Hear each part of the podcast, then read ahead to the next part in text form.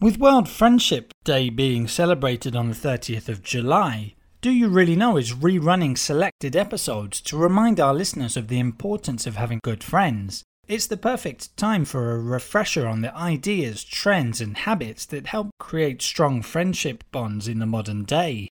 Happy listening! What is co living? Thanks for asking. Born in the 2000s on the west coast of the US, Co living is an emerging form of residential community living.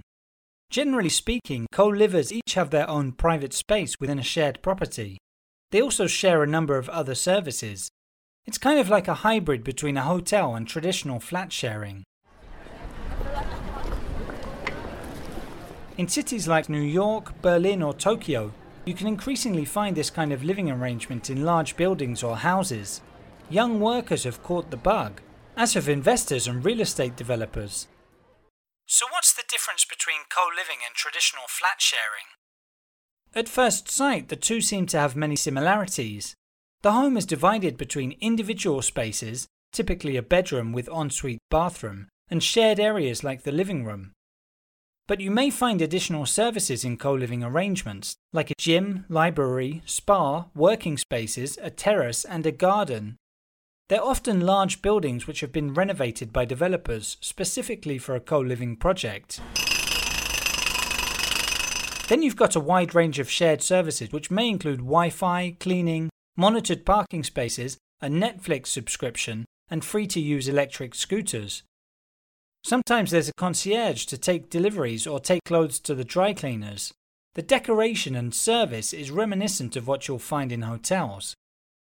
The main benefit of co living is its flexibility. The average stay is between a month and a year, and tenancy agreements are flexible. The rent price includes home insurance and all the shared services on offer. Another advantage is that residents avoid certain obligations and chores that come with flat sharing, meaning less quarrels. Each person has their own private space, as well as shared services which make daily life easier. So relationships are simpler and residents have more spare time to meet each other.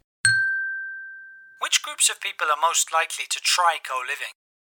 It's millennials in particular, due to the difficulty of getting on the property ladder or a reluctance to get married and start a family.